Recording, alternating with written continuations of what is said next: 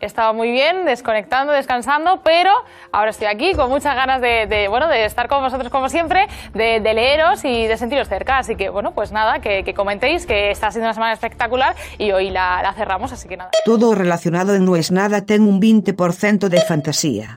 No aceptamos queixas.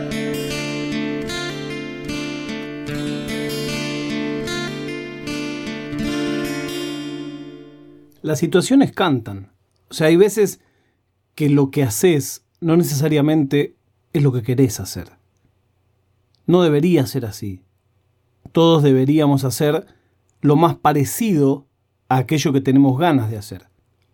Sin embargo, la vida del adulto te lleva a negociar constantemente entre lo que vos querés y lo que vos tenés que hacer. Hoy nevó mucho acá. Y desde ayer estábamos planeando salir en familia a disfrutar de la nieve. De más está decir que yo odio la nieve. Es más, en el año 2000, cuando yo trabajaba en un programa de televisión que se llamaba Versus, en el segundo año en que trabajé, que ya tenía un poquito más de espalda para negociar, puse una cláusula en el contrato que decía que yo no iba a la nieve. Ir a hacer notas a la nieve es algo que odio con todo mi alma.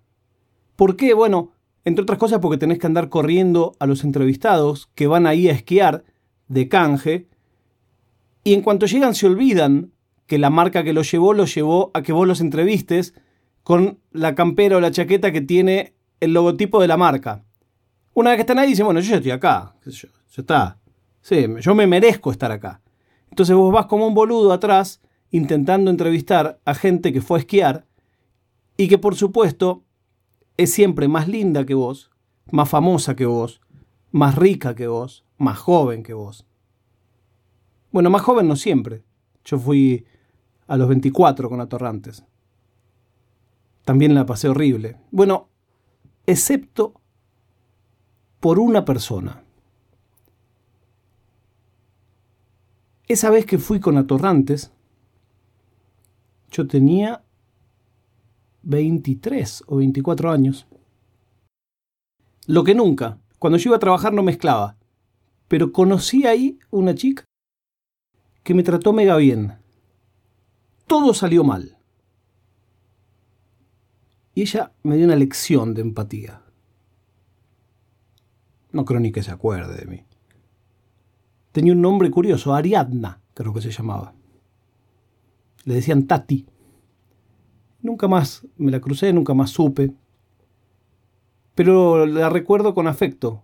La recuerdo como habiendo saltado esa cosa que a mí me perseguía en ese momento, que era si alguien que hablaba conmigo, hablaba conmigo porque le interesaba hablar conmigo, o porque en ese momento yo salía en la tele hablando una vez de esto con un psicólogo, me dijo, cada uno tiene las herramientas que tiene. Uno mide 1,90 y no se queja de que las mujeres salen con él porque mide 1,90. Otro es musculoso, otro es gracioso, otro millonario, otro sale en la tele. Otro simplemente escucha, es tierno, otro es muy inteligente. Bueno, cada uno es lo que es. No podés renegar de eso. Tenía bastante razón. Pero no iba a esto. No sé por qué me acordé de Tati. Iba a que hoy yo no tenía ganas de ir a la nieve, pero sentía la necesidad de ir. Porque en esta ciudad me dijeron que hacía 10 años que no nevaba, porque es la primera vez que nieva desde que yo estoy, y porque yo no quería que en el recuerdo de mi familia el día de la nevada sea el día en que yo no tuve ganas de salir y quise quedarme en la computadora. Es muy difícil negociar con tu ánimo cuando no tenés ganas de hacer algo. Solamente aquellos que tienen esta pelea diariamente saben de lo que estoy hablando.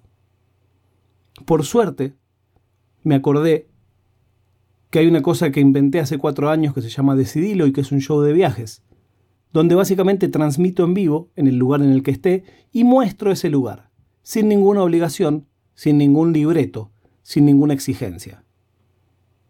La última vez que habíamos transmitido en Decidilo había sido en julio, desde las Islas Cíes, en Galicia. Y dije, ¿qué onda? Si transmito. Y transmití y me ayudó, una vez más. Una vez más, el trabajo le hace trabajo como ejercicio de la actividad profesional, no necesariamente el intercambio monetario, porque hoy Decidilo no tiene ningún sponsor, los tuvo, pero hoy el mercado de viajes está muerto, por supuesto. ¿Y por qué hice la transmisión? Si no hay sponsor, si no hay motivo, si no tengo que cumplir con nadie. Bueno, porque fue lo que me ayudó a salir. Una vez más, esa dicotomía entre la luz prendida y la luz apagada, me recordó que si alguna vez me puse bajo la luz, era justamente para extinguir la oscuridad. La prueba de vida del día de hoy es nuevamente que Trump hizo un video haciéndose el bueno, le des levantaron la cuenta en Twitter y que nadie me comentó sobre la foto de nieve que subí ayer, así que hoy, en las notas de este episodio, no habrá foto para ustedes.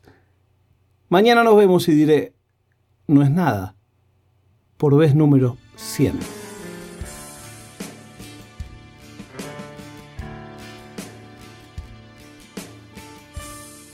Oficina Nerd Podcast.